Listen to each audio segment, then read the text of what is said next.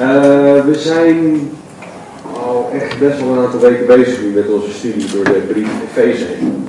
En um, in deze studie zijn we een hele hoop aan het zien van wat de apostel Paulus de gemeente in Efeze aan het duidelijk maken is. Hij is begonnen met drie hoofdstukken vol theologie, theorie, uitleg. Dit is wat wij geloven en waarom. En heeft daarna drie hoofdstukken, hoofdstuk 4 tot en met 6, gemaakt of geschreven vol praktijk. Nu je dit gelooft, moet je zo en zo gaan handelen. En een van de onderwerpen die hij aanhaalt, is dat wij elkaar onderdanig horen te zijn in de vrezen Gods. Efeze 5, 21. En wat hij daarna gaat doen, is hij is begonnen met het uitleggen van een aantal relaties waarin er onderdanigheid hoort te zijn. En hij is daarin begonnen met het huwelijk, gaat daarna door naar uh, de ouder-kindrelatie in hoofdstuk 6 en daarna de werkgever-werknemer-relatie iets verderop in hoofdstuk 6. En vorige week zijn we begonnen met de rol van de vrouw in het huwelijk. En daar hebben we gezien dat zoals vers 22 tot en met 24 van Efeze 5 zeggen, dat daar staat dat God naar de vrouw duidelijk maakt dat ze zich vrijwillig hoort te onderschikken aan haar eigen man. Paulus maakt duidelijk, de vrouw is geen slaaf. Ze is tegelijk aan de man, maar ze heeft haar eigen rol, net zoals de man een eigen rol heeft binnen het huwelijk. En we gaan vandaag gaan verder kijken naar het huwelijk. Vanuit dezelfde context, Efeze 5, maar ook vanuit dezelfde bredere Bijbelse context. Namelijk, zoals Genesis 2 omschrijft, is een huwelijk volgens de Bijbel tussen één man en één vrouw. We gaan er daarbij vanuit dat God degene is die het huwelijk geschapen heeft. En dat, het, dat Hij dus ook degene is die bepaalt wat de taak van de man en de vrouw in het huwelijk is. Hij heeft bedacht hoe man en vrouw het best tot hun recht komen in het huwelijk dat Hij als alwetend God bedacht heeft. We gaan vandaag uh, een vijftal versen behandelen, vers 25 tot en met 29. En we gaan in die versen zien wat de taak van de man is, in vers 25. We gaan zien waarom de man deze taak moet uitvoeren, vers 26 en 27. En we gaan daarna kijken hoe dat er praktisch uitziet, vers 28 en vers 29. Voor de complete context wil ik met jullie vers 22 tot en met 33 lezen. Net zoals de afgelopen weken wil ik jullie vragen om in die mogelijke te staan terwijl wij dit woord voorlezen. Um, en laten we gewoon het woord lezen en daarna er samen in gaan duiken. Efeze 5 vers 22. Vrouwen, wees uw eigen mannen onderdanig, zoals aan de Heer. Want de man is hoofd van de vrouw, zoals ook Christus hoofd van de gemeente is. En hij is de behouder van het lichaam. Daarom, zoals de gemeente aan Christus onderdanig is, zo behoren ook de vrouwen in alles hun eigen mannen onderdanig te zijn. Mannen, heb uw eigen vrouw lief, zoals ook Christus de gemeente lief gehad heeft en zich voor haar heeft overgegeven, opdat hij haar zou heiligen door haar te reinigen met het waterbad door het woord, opdat hij haar in heerlijkheid voor zich zou plaatsen, een gemeente zonder smet of rimpel of iets dergelijks, maar dat zij heilig en smetteloos zou zijn. Zo moeten de mannen hun eigen vrouwen lief hebben als hun eigen lichamen. Wie zijn eigen vrouw lief heeft, heeft zichzelf lief. Want niemand heeft ooit zijn eigen vlees gehaat, maar hij voedt en koestert het, zoals ook de Heer de gemeente. Want wij zijn leden van zijn lichaam, van zijn vlees en van zijn gebeente. Daarom zal een man zijn vader en moeder verlaten en zich aan zijn vrouw hechten. En die twee zullen tot één vlees zijn. Dit geheimenis is groot, maar ik spreek met het oog op Christus en de gemeente. Kortom, ook u moet, ieder in het bijzonder, uw eigen vrouw net zo lief hebben als uzelf. En de vrouw moet ontzag hebben voor haar man. Heere God, dank u wel voor dit stuk tekst. Dank u wel, Heer, dat u een bedoeling hiermee hebt. Dank u wel dat u ons denken wil corrigeren. Dank u wel dat u ons doen en laten wil corrigeren. Dat u ons wil bijsturen. Dank u wel dat u wil duidelijk maken hoeveel u van ons houdt, Heer, ook door het huwelijk heen. Heer, spreek tot al onze harten, spreek door mij heen. Laat er geen enkel woord van mijzelf bij zitten. Maar bekeert u ons aller hart, Heer, want wij hebben u nodig. Heer, dat bidden en vragen wij niet omdat wij het verdienen, maar uit genade alleen. In Jezus' naam. Amen. Ga lekker zitten. Ik was vergeten om te vragen of er nog mensen een leenbijbel willen hebben. Willen de mensen nog een?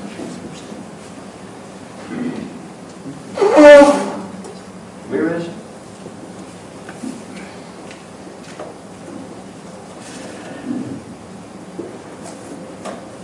We gaan beginnen met vers 25. Om te kijken naar wat de taak van de man is volgens God in het huwelijk. En Paulus schrijft aan mannen, heb uw eigen vrouw lief, zoals ook Christus de gemeente lief gehad heeft en zich voor haar heeft overgegeven. Dit staat nogmaals, zoals ik al zei, in de context van vers 21, elkaar onderdanig zijn in de vreze Gods. En Paulus is begonnen met de uitleg over de vrouw, waarom de man, zoals wij mannen zijn, niet het idee te geven van, oh, dan ligt alle verantwoordelijkheid bij de vrouw, focust Paulus zich nu op de man. En hij gebruikt drie versies voor de vrouw en vijf voor de man. Daar mag je mee doen wat je wil. Ehm, maar Paulus focust zich nu op de taak die, hij, die God aan de man gegeven heeft binnen natuurlijk. En Paulus, zoals Paulus eigen is, valt gewoon met de deur in huis. Mannen, heb uw eigen vrouw lief. Dat is wat je moet doen. Ook heel hier, hier maakt Paulus duidelijk. Heb je eigen vrouw lief. Dit is niet iets wat ik richting elke vrouw in deze gemeente hoor te doen. Dit hoor ik richting mijn eigen vrouw te doen. Dit is de taak die de man van God gekregen heeft op het moment dat het huwelijk gesloten wordt. En wat, wat heel duidelijk moet zijn, is dat dit compleet ingaat tegen het karakter van de man. Mannen zijn veel beter in zichzelf onderschikken. Als duidelijk is wie de alfa, het alfamannetje is, wie baasje is, dan onderschikt de rest zich wel. Dat gaat vrij makkelijk, dat gaat heel natuurlijk. Zeker bijvoorbeeld op mijn werk zie ik dat, als je weet wie de grootste mond heeft, dan zie je dat de rest zich daarnaar schikt. Zeker mannen, dat doen ze heel natuurlijk. Dus daar zijn wij vrij goed in, vanuit hoe wij geschapen zijn. Alleen liefde, dat vinden we heel eng. Tenminste, ik, als ik even voor mezelf mag spreken. Dat heeft met gevoelens en zo te maken, die ene dingen. En wij, ik heb dus echt hulp nodig van God om lief te hebben. Ik heb hulp nodig van, ik heb de leiding van de geest nodig om mijn vrouw lief te kunnen hebben zoals God van mij vraagt. En dat heeft niks met haar te maken, dat heeft te maken met mij. Met mijn zondige natuur die mij in de weg zit. Vrouwen daarentegen vinden liefhebben veel makkelijker. Dat zit in hun natuur. Ze zijn zo gemaakt God. Onderschikken is iets, dat vinden ze veel moeilijker. Dus wat God doet, is hij vraagt van de man en de vrouw iets wat compleet onmogelijk is. Wat compleet tegen hun natuur ingaat. En toch zegt hij, dit is wat ik wil dat jij doet. Dit is hoe jij binnen dit huwelijk hoort te staan. En daarom staat dit ook in de context van Efeze 5, 18. Wordt vervuld met de geest. Ik kan mijn vrouw niet lief hebben zonder de vervulling van de geest. Dames, jullie kunnen jezelf niet onderschikken aan je eigen man, zoals zonder de vervulling met de geest van God. Waarom? Omdat ons vlees altijd in de weg zit. In het Nederlands, we hebben een vrij beperkte taal in het Nederlands, hebben we één woord voor liefde, namelijk liefde. In het Grieks zijn dat er vier. Daar heb je het woord eros, dat gaat om seksuele liefde. Storge, dat is natuurlijke familiebandliefde. Dus ik hou van mijn broers, van mijn ouders, omdat ze familie van mij zijn. Er is filia, dat is kameraadschap, liefde. Dus kan je je voorstellen, soldaten die, die in, de, in, de, in een oorlog zitten, die houden echt als kameraden, als broers, als, als, op die manier houden zij van elkaar. En de laatste, de vierde, is agape-liefde. En dat is een beetje de vreemde eend in de bijt van deze soorten liefde. Want bij drie van de vier, namelijk alleen bij agape niet, gaat de liefde uit van het object van de liefde. Wat ik daarmee bedoel is, ik hou van mijn ouders omdat ze mijn ouders zijn omdat die familieband er zit. De um, filia-liefde, de kameraadschap-liefde, die heb je omdat je kameraden hebt. De seksuele liefde is omdat er aantrekkingskracht van de ander uitgaat naar jou toe. Je vindt iets aantrekkelijk in iemand en daarom is die liefde daar. Maar agape is heel anders. Agape-liefde gaat niet uit van de ander. Agape-liefde zegt, ik hou van jou omdat ik van je hou. Agape-liefde is een keuze. Het is een keuze om de ander lief te hebben, juist ook als die ander dat niet verdient. Het is het welzijn van de ander boven je eigen welzijn stellen. Agape zal ten koste van zichzelf dingen doen voor de ontvanger van de liefde. En agape is een zichzelf opofferende liefde. Het is de liefde waarmee Jezus Christus ons lief had. Toen hij aan het kruis hing op Golgotha. En hij liet zien hoeveel hij van ons. Dat is agape liefde. Hij koos op dat moment voor ons. Niet voor zichzelf. Niet omdat wij het waard waren, maar omdat hij koos. En hoe werkt die agape liefde dan? Nou, wij hebben voorbeelden nodig. En zoals ik al zei, Jezus liet dit perfect zien. Dus Paulus die zegt ook, mannen heb uw eigen vrouw lief. Agape je eigen vrouw, zegt hij. Zoals ook Christus de gemeente lief gehad heeft en zich voor haar heeft overgegeven. Dat is het voorbeeld van liefde die ik als man, die wij als mannen richting onze vrouw horen te hebben. Christus had lief tot in de dood. Hij heeft zichzelf gegeven voor de kerk. Compleet. Dat is de liefde van Christus voor ons. Dat is agape liefde in optima vorm. Dat is de liefde die wij als mannen horen te tonen richting onze vrouw. En wat belangrijk is, is agape liefde is niet iets wat hierboven zit. Agape is iets wat zich uit. Het uitzicht in daden richting de ander. En dat is vaak waar wij mannen falen. Waar ik val. Vanochtend nog. Er gingen wat dingen fout in huis. Er lekten wat spullen en we waren wat laat. En mijn reactie is niet liefde naar mijn vrouw. Mijn reactie is irritatie. Mijn reactie is dan niet dat ik vol liefde mijn vrouw ga helpen om ervoor te zorgen dat we op tijd zijn. Mijn reactie is dat ik vind dat we te laat zijn en dat ik daardoor boos word. Want ik heb met Sander vanochtend nog over. Wij horen liefde hebben zoals ook Christus. En in het Nederlands lijkt dit hetzelfde als wat er in Efeze 5:22 staat, waar staat: um, Vrouwen, wees uw eigen mannen onderdanig zoals aan de Heer.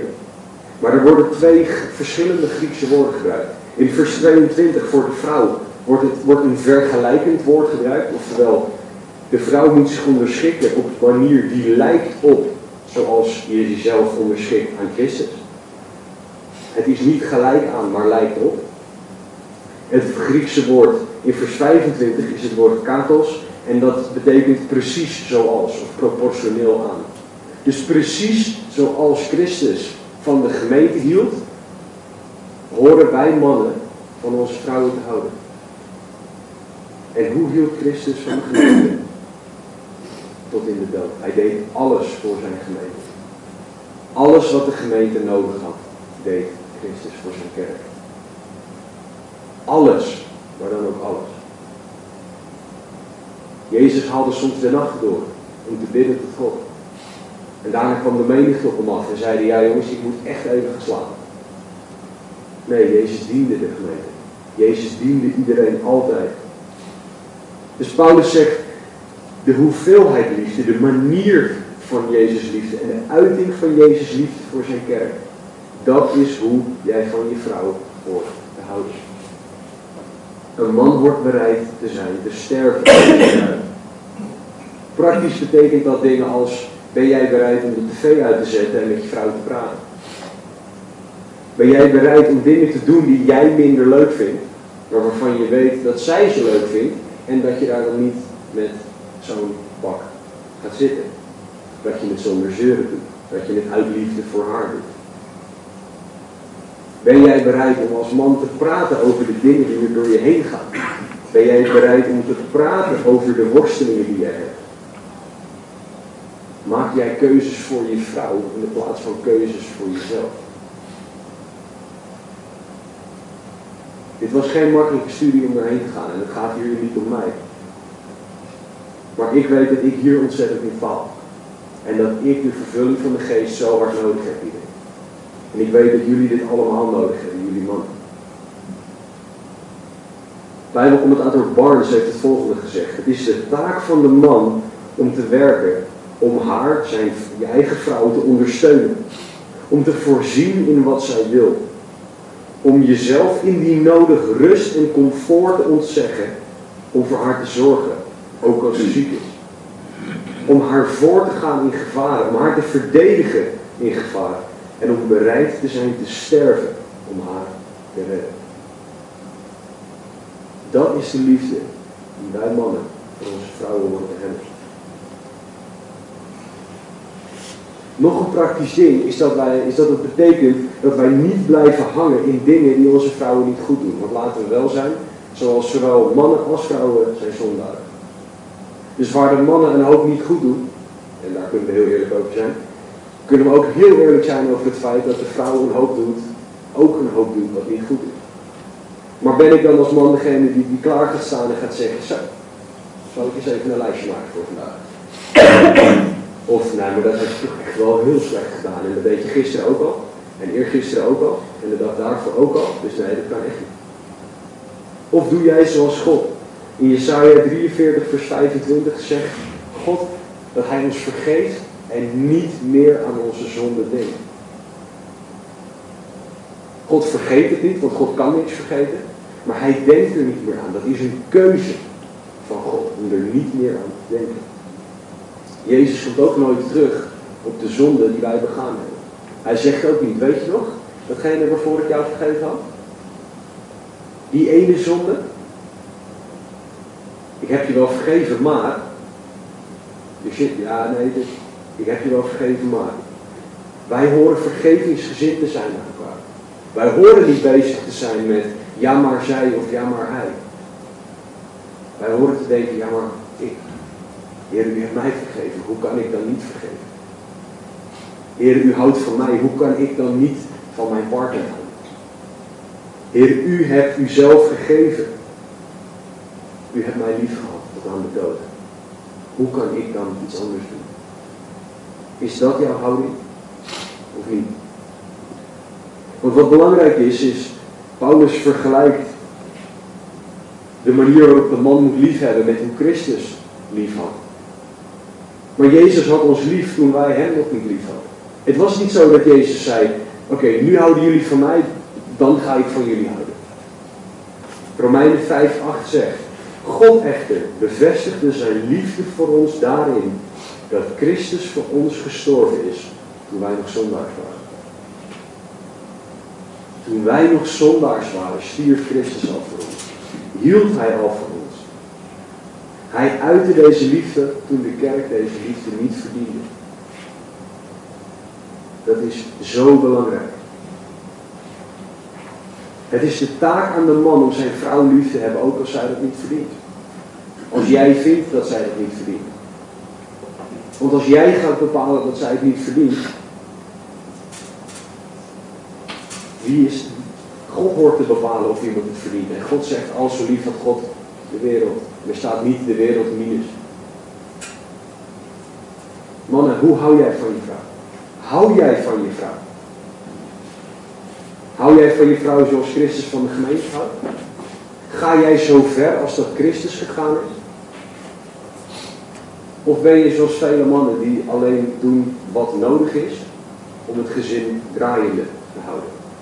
Ik kan je vertellen dat dat niet genoeg is. Als God dat richting ons zou doen, alleen dat wat nodig was om de kerk draaiende te houden, dan zouden wij zo'n ongelooflijk probleem hebben.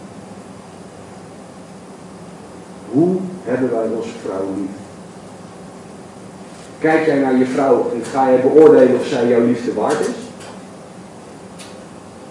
Kijk jij naar Christus werk en zeg jij op basis daarvan, heren, is zij het waard om liefde te hebben?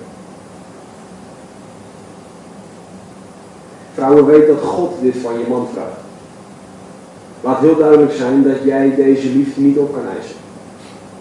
Als dit een keuze is van je man, dan kan, jij hem dat, dan kan je dat niet afdwingen.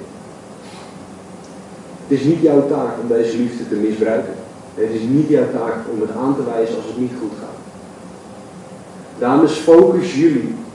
Focus je alsjeblieft op de taak die God jullie gegeven heeft.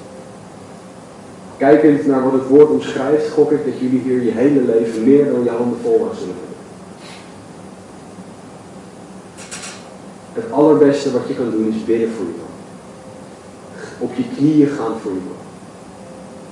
Zodat hij door God overtuigd wordt om dit te gaan doen. Want als hij het voor jou gaat doen, dan hangt het van jou af. En dan moet jij opeens God zijn, perfect zijn. Want anders, op het moment dat jij faalt, faalt ook de liefde. Verwacht het van God, man en vrouw. Paulus gaat verder in vers 26 en 27 met uitleg over waarom de man zijn vrouw zo lief moet hebben.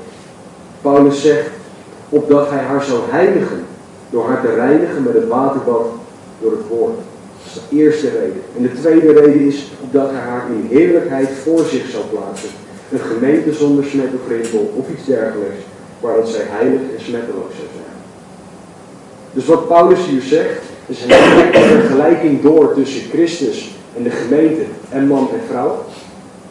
Hij zegt, de man moet dit doen om zijn vrouw te heiligen en haar smetteloos voor God te plaatsen. In vers 26 zegt Paulus dat de, dat de man dit moet doen om zijn vrouw te heiligen. Het woord heilig betekent apart gezet voor God met een bepaald doel. Dus wat Christus met zijn kerk doet, voornamelijk door zijn woord, is ons heiligen, is ons apart zetten voor God en het werk dat God door ons heen wil doen. Jezus is bezig om ons te veranderen naar zijn evenbeeld. En een van de belangrijkste manieren is door zijn woord. Mannen, het is heel, laat heel duidelijk zijn dat jullie niet je eigen vrouw kunnen heiligen. Dat kan alleen God. Wat jij wel kan doen, is je vrouw onder het woord brengen. Want het woord reinigt en heiligt. Dus dat betekent, mannen, dat jullie het initiatief moeten nemen om de Bijbel te gaan lezen met je vrouw. En hoe doe je dat? Door tegen je vrouw te zeggen, schat, zullen we samen het woord lezen? Je moet aan je vrouw, en maar ook aan je kinderen voorstellen, zullen wij samen het woord lezen? En als je het antwoord nee krijgt, dan moet je wel een heel verdraaid goede reden krijgen om daarin mee te gaan. En anders is het oké, dat kunnen we ook straks doen. Of anders help ik je daar straks mee, zodat we nu even tijd hebben om het woord te openen. De man moet ook uit kunnen leggen wat het woord zegt. Daarom raad ik je aan om niet per se met openbaring te beginnen. Maar je moet wel gewoon het stuk tekst dat jullie samen lezen, moet je wat over te zeggen hebben richting je vrouw. Want het kan niet zo zijn dat je daar dan zit en zegt, ja, nou, dit weet ik niet. Moving on. Je moet samen het woord induiken. Dus dat betekent dat jij van tevoren moet gaan studeren. Ja, dat kost tijd. Ja, dat kost energie. Maar het is een keuze en niet meer dan dat. Jij moet je vrouw zo leiden, zodat zij onder het woord komt en het woord haar zal reinigen. Weer, Bijbelcommentator Barnes, hij zegt, de man moet zijn vrouw alle middelen geven die ze nodig heeft om haar in staat te stellen bij de aanbidding van God te zijn. Zowel in het gezin als ook in de kerk. De man moet geen obstakels opwerpen, hij moet juist een voorbeeld voor haar. Dus mannen, zijn jullie een voorbeeld voor je vrouw? Zijn jullie een voorbeeld voor je vrouw in je relatie met God? Mannen, dit vereist dat jullie God beter gaan leren kennen, zijn woord beter gaan leren kennen. Dit vereist dat zijn woord in jullie leeft. Dit vereist dat jullie studenten van Gods woord zijn. Veel gehoord excuses, ja maar ik weet niet hoe. Bij deze, als je niet weet hoe, spreek mij aan. Dan maak ik tijd om jou daarbij te helpen. Ik heb de middelen niet, is een vaak gehoord excuus. Dat is tegenwoordig geen excuus meer. We hebben online zoveel tools, zoveel boeken, zoveel opleidingen, etc. waardoor je dit kan leren. Ik heb geen tijd. Tijd is een keuze. Tijd maak je, tijd heb je niet. Veel mensen hebben tegenwoordig tijd om tussen de 5 en de 8 uur tv dag te kijken.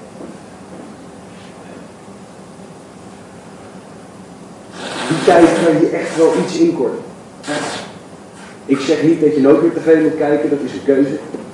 Keuze. Maar je kan een deel van die tijd echt wel besteden aan het woord.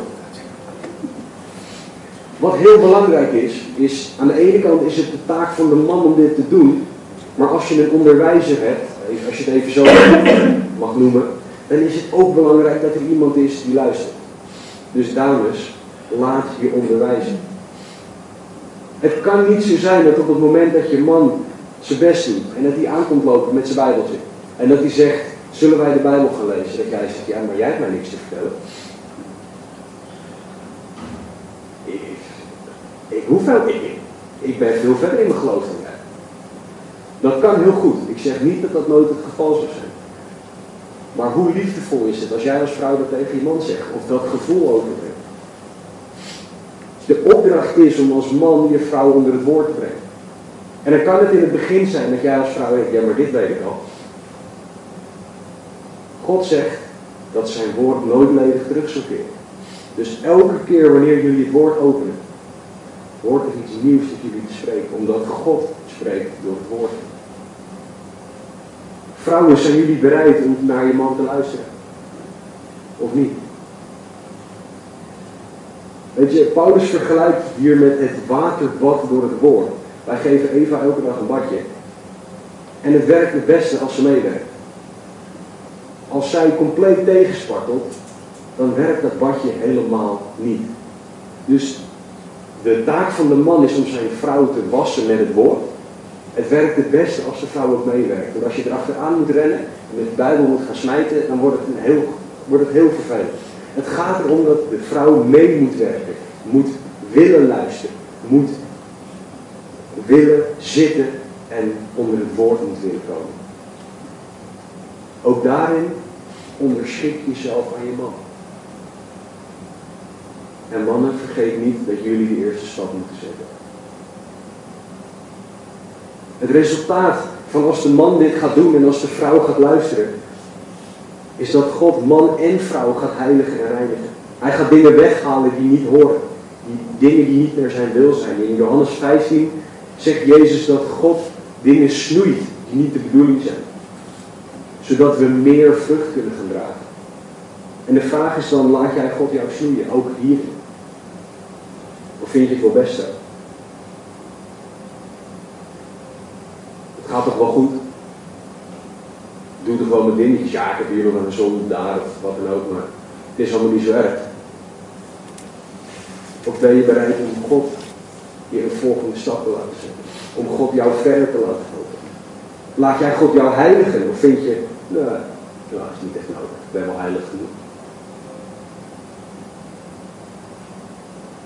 De tweede reden die Paulus geeft, naast het heiligen van je vrouw, is het haar smetteloos voor God plaatsen. En ook hier moeten we weer de vergelijking trekken tussen Christus en de kerk en de man en de vrouw. God wil de kerk perfect voor zichzelf hebben. De kerk wordt perfect schoon en zo te zijn. Paulus zegt dat wij een gemeente zonder smet of rimpel horen te zijn. En smet is gewoon een vlek. Eva heeft laatst op mijn, een van mijn broeken gekotst. Die vlekken zijn er nog niet uit. Vlekken, smet, daar gaat het om. En wat wij ons vaak, wat wij ons moeten beseffen is dat op het moment dat wij niet naar God luisteren, en dat doen wij heel vaak, komen er vlekken op ons en die nemen we mee de kerk in. Dus komen er vlekken ook op de kerk. Jezus wil ons schoonwassen, zegt hij in Jesaja 1 vers 18. Dat is wat God met de kerk wil doen. Een rimpel, en die moet ik heel voorzichtig zijn natuurlijk, um, is een teken van gevorderde leeftijd. De medische reden voor uh, rimpels is dat kracht van de huid afneemt. Dat is minder gevaarlijk. Um, en Paulus gebruikt de rimpel hier als een beeld van dat de kracht in de kerk afneemt. De innerlijke kracht van de kerk neemt af. En wat betekent dat? Mensen roesten vast in wat ze doen. Ik doe wat ik doe omdat ik dat altijd al doe. Als iemand op mijn plek gaat zitten in de kerk, mijn plek, dan word ik boos. Want dat is mijn plek en daar zit ik elke zondag. Zo denken een hoop mensen. Wat het betekent is dat mensen vaak niet meer een levende relatie met God hebben. De innerlijke kracht die God wil geven, die is er niet meer. Omdat wij niet meer putten uit zijn kracht. We zijn vergeten dat zijn barmhartigheid nieuw is elke morgen, zoals Klaagliederen 3 zegt. We zijn vergeten dat we elke dag nieuwe kracht mogen vragen, Jesaja 40. Dat zijn liefde en genade er elke dag is. Dat God bakken met liefde en genade uit wil storten over ons. Elke dag. En wij putten er niet uit. Die kracht die neemt af. En dat kan je vergelijken met een rimpel. En voordat we dan gaan kijken naar wat dat voor de man en de vrouw betekent, is de vraag, Christen, hoe is jouw relatie met God? Is jouw relatie of jouw leven vol vlekken en rimpels? Vol zonde die God weg wil nemen? Vol loopt de kracht van God uit jou weg en vul je dat niet aan? Of is jouw leven vol kracht van God elke dag nieuw? Misschien ben je afgezwakt, doe je wat je moet doen. Ga je netjes naar, zondag naar de kerk, zeg je daar dat het goed gaat. Als iemand een dankpunt heeft, zeg je halleluja, prijs de Heer. Heb je überhaupt nog wel een relatie met God en hoe is die relatie? Ben jij afgedwaald? Vandaag is de dag om je relatie met God te vernieuwen. Het is zo belangrijk dat je relatie met God goed is. Want dat is je fundament. Als we de vergelijking dan doortrekken naar het huwelijk en de taak van de man richting de vrouw, want daar hebben we het vanochtend over. Man, hoe is jouw relatie met je vrouw? Zitten er vlekken of rimpels op je huwelijk? En dat betekent, dat heeft niks met de leeftijd van je huwelijk te maken. Ik zal een aantal voorbeelden gaan noemen van dingen die vlekken of rimpels op je huwelijk kunnen, kunnen krijgen. Om maar gewoon met de deur in huis te vallen voor mannen porno kijken. Naar andere vrouwen kijken. Jezelf dronken zuipen. Je vrouw slaan. Je vrouw kleineren. Seksuele grappen maken. Ik kan echt nog best wel lang doorgaan als ik zou willen. Maar ik denk dat het wel redelijk duidelijk is. Al deze dingen brengen vlekken en rimpels op je huwelijk. Al deze dingen maken je huwelijk kapot. Je verantwoordelijkheid niet nemen als man brengt vlek en rimpel op je huwelijk.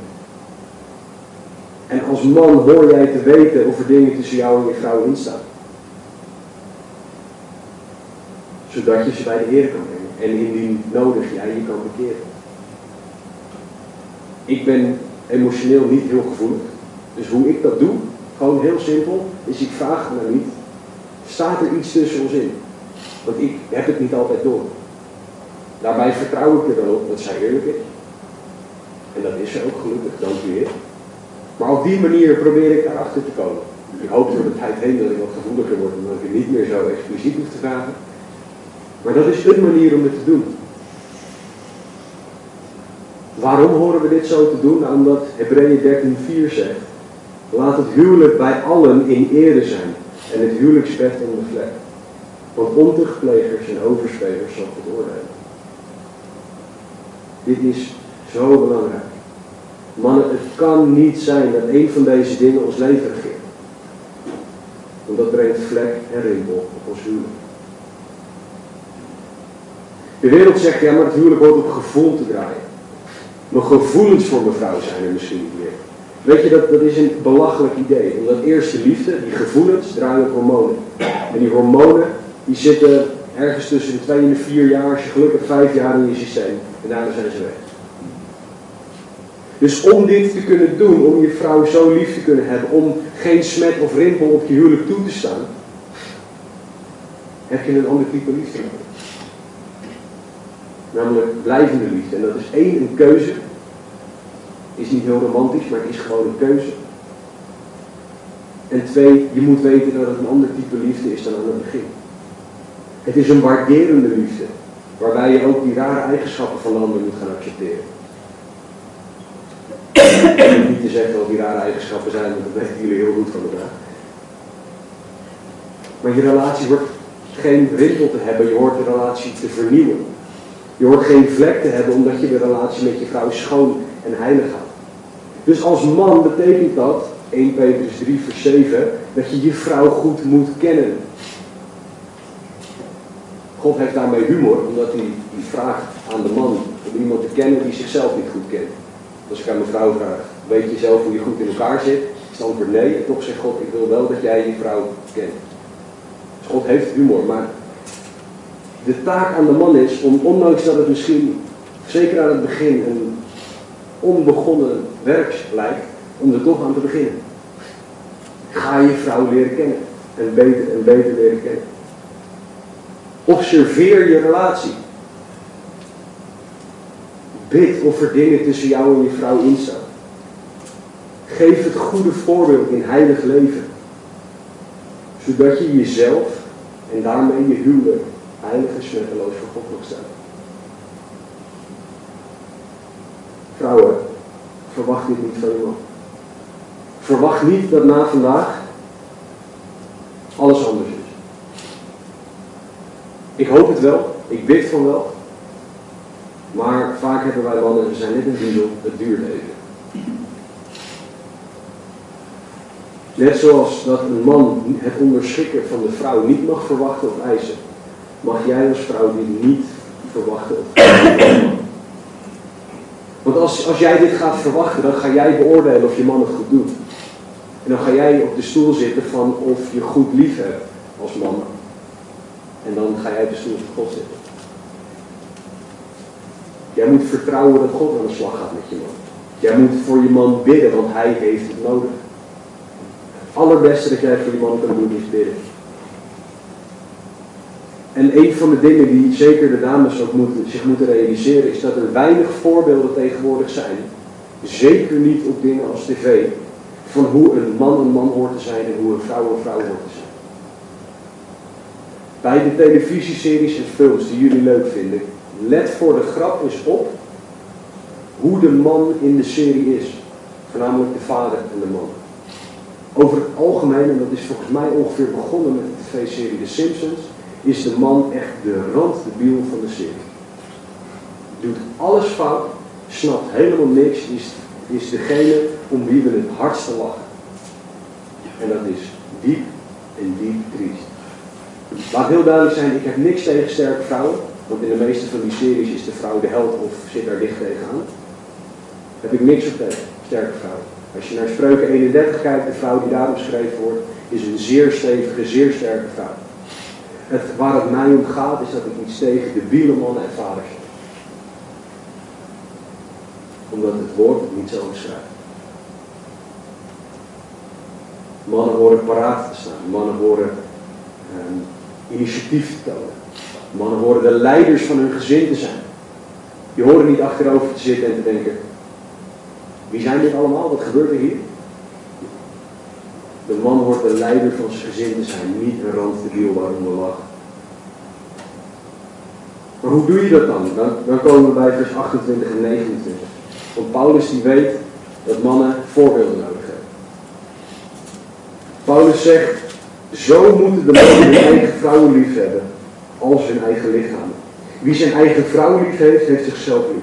Want niemand heeft ooit zijn eigen vlees gehad, maar hij voedt en koestert het, zoals ook de Heer de gemeente.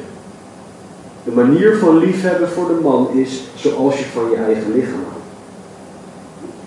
En ik kan best zeggen dat mannen over het algemeen proberen om vrij goed voor zichzelf te zorgen. We geven ons eten, het liefst lekker eten. We houden van af en toe ook nog wat drinken. Uh, slapen, zorgen goed voor kleding, douchen. Ik hoop ook deo gebruiken op de juiste momenten. We sporten vaak, soms heel erg veel, soms wat minder. Maar we zorgen goed voor onszelf. Vers 29, niemand heeft ooit zijn eigen vlees gehaat, maar voedt en koestert het. Dus Paulus zegt dat, zo zorg jij voor jezelf nog. En Paulus zegt, op diezelfde manier moet je voor je vrouw gaan zorgen. Zo goed als jij voor jezelf zorgt, moet je voor je vrouw zorgen. Je moet letten op wat zij lekker vindt om te eten.3wat zij lekker vindt om te eten. Dus ook slaapblaadjes aanbrengen. Je moet weten wat zij fijn vindt om te doen. Je moet van je vrouw houden zoals jij uit je daden laat blijken dat jij van jezelf houdt. Nogmaals, 1 Petrus 3,7 zegt: Mannen, woon met begrip met haar samen. Hoe doe je dat? Je, moet er tijd in steken. Je moet tijd investeren om je vrouw te gaan leren kennen. Je moet er dus ook samen achter gaan komen wat de ander wel of niet fijn vindt. Je moet bereid zijn om van elkaar te leren. Je kan niet de relatie ingaan met de gedachte of de relatie blijven met de gedachte. Hoe ik het doe is goed en jij pas je maar aan. Dat weet ik wel, ik kan je zeggen, dat werkt niet. Man en vrouw worden één vlees, zegt Efeze 5:31. Je moet juist gaan leren samen te leven. Om voor elkaar te zorgen. Maar waarom moeten we dit nou doen? Nou ja, als je je eigen vrouw lief hebt, heb je jezelf lief, zegt Paulus. Je vrouw liefhebben, je vrouw dienen, je vrouw geven wat ze nodig heeft, is uiteindelijk jezelf liefhebben. Want door het huwelijk worden man en vrouw fysiek, maar ook emotioneel, geestelijk en qua denken. En daar moet je tijd in steken. Dus wat Paulus hier zegt, is de man moet van zijn vrouw houden, omdat ze onderdeel is van jezelf. Nou, toen ik dat begon te zien, toen ging er voor mij wereld open. Want dat betekent dat er opeens veel meer reden is om van mijn vrouw te houden. Dat klinkt raar, maar dan heb ik opeens een visuele reden, gevoelsmatig voor mij, om van mijn vrouw te houden. Ze is onderdeel van mijzelf. En daarom moet ik van haar houden. Dus mannen, weet dat je vrouw onderdeel is van wie jij bent. Dus door je vrouw lief te hebben zoals Christus de gemeente lief had, heb je jezelf lief. Je eigen lichaam. Vrouwen, ik, heb het al een aantal keer gezegd, maar liefde kan niet afgedwongen worden. Dus ook deze liefde niet. Het kan niet zo zijn dat jij je man nu schuldgevoelens gaat aanpraten over, ja maar je doet dit wel heel erg slecht. Of je doet dit redelijk en dat doe je echt niet en dat doe je moi. Zo werkt het niet. Jij hoort te bidden, jij hoort te dienen, jij hoort te onderschikken zoals God van jou vraagt. En dan is het aan God om je man te veranderen, niet aan jou. Het is aan God om je man over deze liefde te leren. En het is aan God om duidelijk te maken hoe deze liefde praktisch moet worden. Niet aan jou. Wij horen te zien als mannen, naast het feit dat we moeten zien dat we onze vrouw op deze manier lief moeten hebben, zegt Paulus, ik wil dat jullie dit op twee manieren doen, namelijk voeden en koesteren, zoals Christus dat ook gedaan heeft. En het woord voor voeden, aan het einde van vers 29, betekent iemand voeden tot de benodigde uitkomst, wat gelinkt is aan opvoeden. Over het algemeen zegt men, ja, de vrouw is sneller volwassen dan de man. Paulus zegt hier, de man moet zijn vrouw voeden en opvoeden. Wat hij daarmee bedoelt is niet, jij bent dingen gewend, dus daarom mag je je vrouw op die manier opvoeden. Hij zegt dat je je vrouw moet opvoeden met het woord. Jij moet je vrouw wassen door het woord, daar grijp je naar terug. Zodat zij een volwassen vrouw in God kan worden. Want Paulus zegt in Efeze 4, vers 14 en 15, opdat wij geen jonge kinderen meer zouden zijn, heen en weer geslingerd door de golven en meegesleurd door elke wind van leer. Door het bedrog van de mensen, om op listige wijze tot dwaling te verleiden, maar dat wij door ons in liefde aan de waarheid te houden, in alles toe zouden groeien naar hem die het hoofd is, namelijk Christus. Dit is ook het doel voor de vrouw. En de vertaling voor door ons in liefde aan de waarheid te houden is wat krom daar staat door de waarheid in liefde te spreken. Dus ik hoor de waarheid in liefde te spreken richting mijn vrouw. Ik kan niet zeggen, schat, doe je fout. Dat is niet liefdevol. Misschien wel de waarheid, maar het is niet liefdevol. Ik mag haar in liefde bij God brengen. Dus mannen, wij horen bij te dragen aan de geestelijke groei van onze vrouwen. Onze vrouwen horen niet heen en weer geslingerd te worden door allerlei winden van leer. Zij horen zich vast te houden aan Gods woord en daar ben jij degene die haar in mag leiden. Dat kan je niet van mij of van Stan als voorgangers van deze gemeente verwachten. Het is jouw taak om haar te helpen en te leiden. Dus nogmaals, mannen, verdiep je in Gods woord. Lees zelf elke dag de Bijbel. Lees je Bijbel, dit elke dag, dat je groeien. Als je naar je werk moet reizen, ga preken luisteren. Spotify kan nog wel even wachten. Ga muziek uitzetten en preken aanzetten. We hebben er ongeveer 450 op onze eigen website staan. Daar kan je flink wat tijd aan besteden. Ga met andere mannen praten over hoe je dit doet. Zorg dat je samenkomt met andere mannen, christelijke mannen in dit opzicht. Ga je vrouw vertellen over wat God je laat zien in het woord. Over de dingen die je leert. Over de dingen die God in je aan het doen is. Ga haar in liefde onderwijzen over de dingen die God in zijn woord zegt. En nogmaals, vrouwen, dat betekent dat jullie bereid moeten zijn om te luisteren. Je moet luisteren naar God door je man heen. Dus je moet ook echt geloven dat God zelfs door jouw man heen kan spreken. Als het helpt, in het Oude Testament sprak God door een ezel heen, dus kan hij ook door jouw man heen spreken. Sorry mannen, dat is een heel flauw grapje, maar ik vind hem zelf altijd erg leuk. Als jullie niet, sorry. Nou, het betekent misschien wel dat je man in het begin echt niks nieuws vertelt. Misschien sta je wel direct versteld door wat de Heer hem allemaal laat zien. Maar misschien denk je echt, dit weet ik. Dankjewel. Het is goed om er weer aan herinnerd te worden. Maar is dat dan genoeg? Of wil jij elke dag compleet dat je hersenpan eraf geschoten wordt door je man, omdat het allemaal zo diepgaande studies zijn? Verwacht dat God gaat spreken. Niet je man zelf. Onderschik juist jezelf liefdevol aan zijn onderwijs. Als jij dat namelijk niet doet, heb jij niet per se een probleem met je man, maar heb jij een probleem met God. En dan wordt het opeens een veel heftigere zaak. Naast het voeden van, van je vrouw, hoort een man zijn vrouw ook te koesteren. En koesteren, dat Griekse woord betekent iemand opwarmen. Iemands gezondheid herstellen door zorg voor iemand te dragen. Dus mannen, wij moeten zorg dragen voor onze vrouwen. Wij moeten hun lief hebben. Wij moeten voor ze zorgen op welke manier dan ook bij onze vrouwen past. Wij horen een veilig gezin te creëren. Wij horen onze vrouwen te beschermen. Wij horen voor hun in de bres te staan. Onze vrouwen moeten zich veilig voelen bij ons. Daar heb jij een taak in. En een van de belangrijkste dingen als mannen is dat we leren luisteren. En hoe doe je dat? Door een vraag te stellen en daarna iets echt revolutionairs te doen. Je mond dicht houden en hem niet open te doen totdat je vrouw klaar is met praten. Ik vond dat echt heel moeilijk. Vind ik nog steeds moeilijk. En ook wanneer ze pardon, klaar is met praten, betekent het vaak niet dat ze op zoek is naar, oh ja, als je aan deze drie knopjes draait, dan, is, dan heb je het antwoord en dan is je situatie opgelost. Dat is vaak niet waar de dames naar zijn. Soms wel, maar dat blijkt dan wel uit wat ze zegt. En dit gaat met vallen en opstaan. Maar leer luisteren naar je vrouw. Woon met begrip met haar samen. Zoals Petrus dat zegt. Wees degene bij wie ze haar verhaal kwijt. Als dat nu niet zo is, dan heb jij echt iets om aan te werken.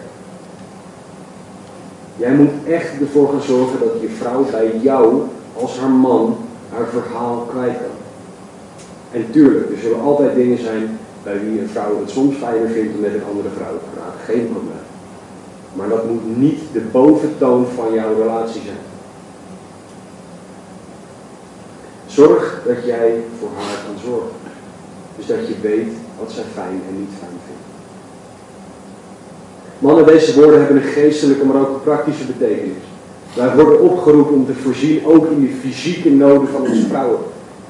Want voeden en koesteren heeft niet alleen een geestelijke betekenis, maar ook letterlijk dat er eten is en dat je je vrouw bijvoorbeeld letterlijk warmte geeft.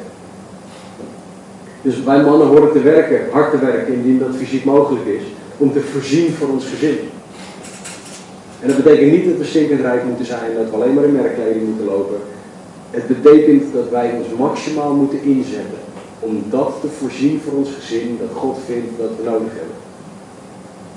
En dan moet jij je als vrouw ook tevreden stellen met wat God vindt dat jullie nodig hebben. Niet wat je zelf vindt dat jullie nodig hebben.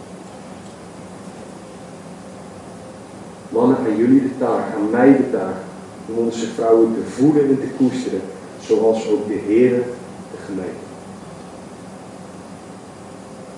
We hebben vandaag gezien dat God iets van de man vraagt dat één compleet onmogelijk is en twee compleet buiten onze comfortzone ligt.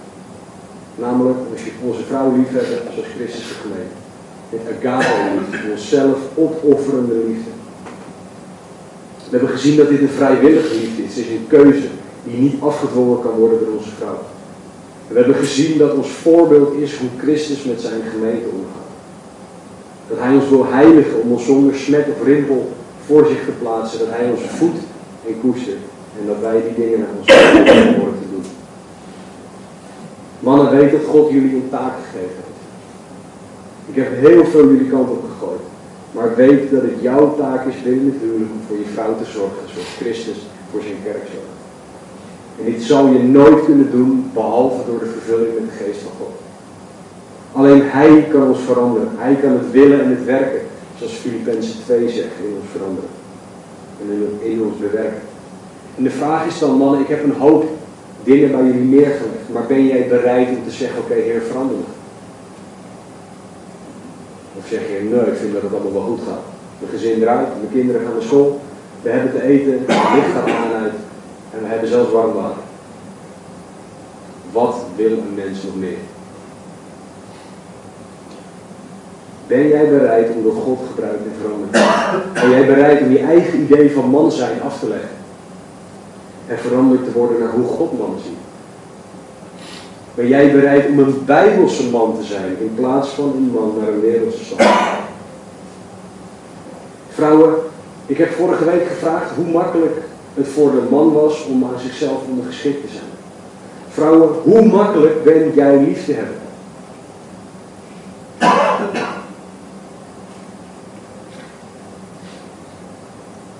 Dames, jullie moeten doen wat jullie kunnen om je man het zo makkelijk mogelijk te maken om jou lief te hebben. Net zoals dat de man alles moet doen om het zo makkelijk mogelijk te maken om ondergeschikt te zijn aan de man, is dezelfde verantwoordelijkheid richting de vrouw. Verwacht jij van je man dat hij jou lief heeft? Of verwacht jij dat God met hem aan de slag gaat? Het verschil tussen deze twee zit in het vertrouwen op mensen en in het vertrouwen op God.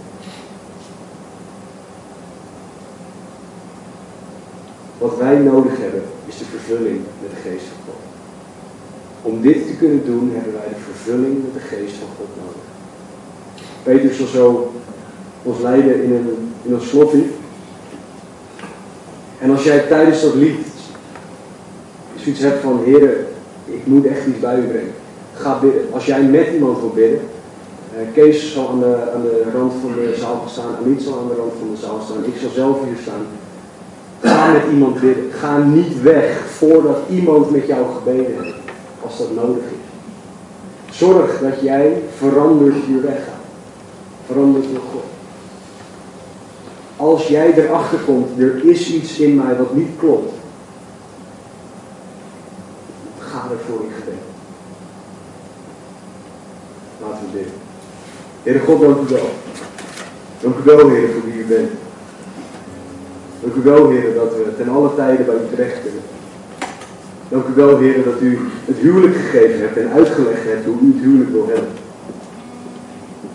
Dank u wel, Heer, dat u spreekt, Heer, vanochtend. Dank u wel dat u duidelijk maakt wat u verwacht van de man, verwacht van de vrouw. En Heer, dank u wel dat het onmogelijk is. Dank u wel dat dat betekent dat we afhankelijk zijn van u en van u alleen. Heer, toon u zelf alsjeblieft aan een ieder. Heer, want wij hebben het nodig om veranderd te worden naar uw evenbeeld. Dus Heilige Geest, doe uw werk in ons, door ons heen. Overtuig ons van die dingen die niet kloppen. In onze eigen harten, in onze eigen levens, in onze huwelijken. Heer, voor degenen die niet getrouwd zijn, help hen om te zien hoe Christus omgaat met zijn gemeente. En hoe dankbaar we mogen zijn voor wat Christus doet. Laat ieder die misschien die nog niet getrouwd is, geen relatie met u hebben waar smet of rimpel op zit. Maar laat ook bij hen, Heer, naar voren komen wat niet van u is, zodat het hersteld kan worden. Heer, doe alsjeblieft uw fantastische werk. Spreek tot ons. Leid ons alsjeblieft. Wel. Dank u wel.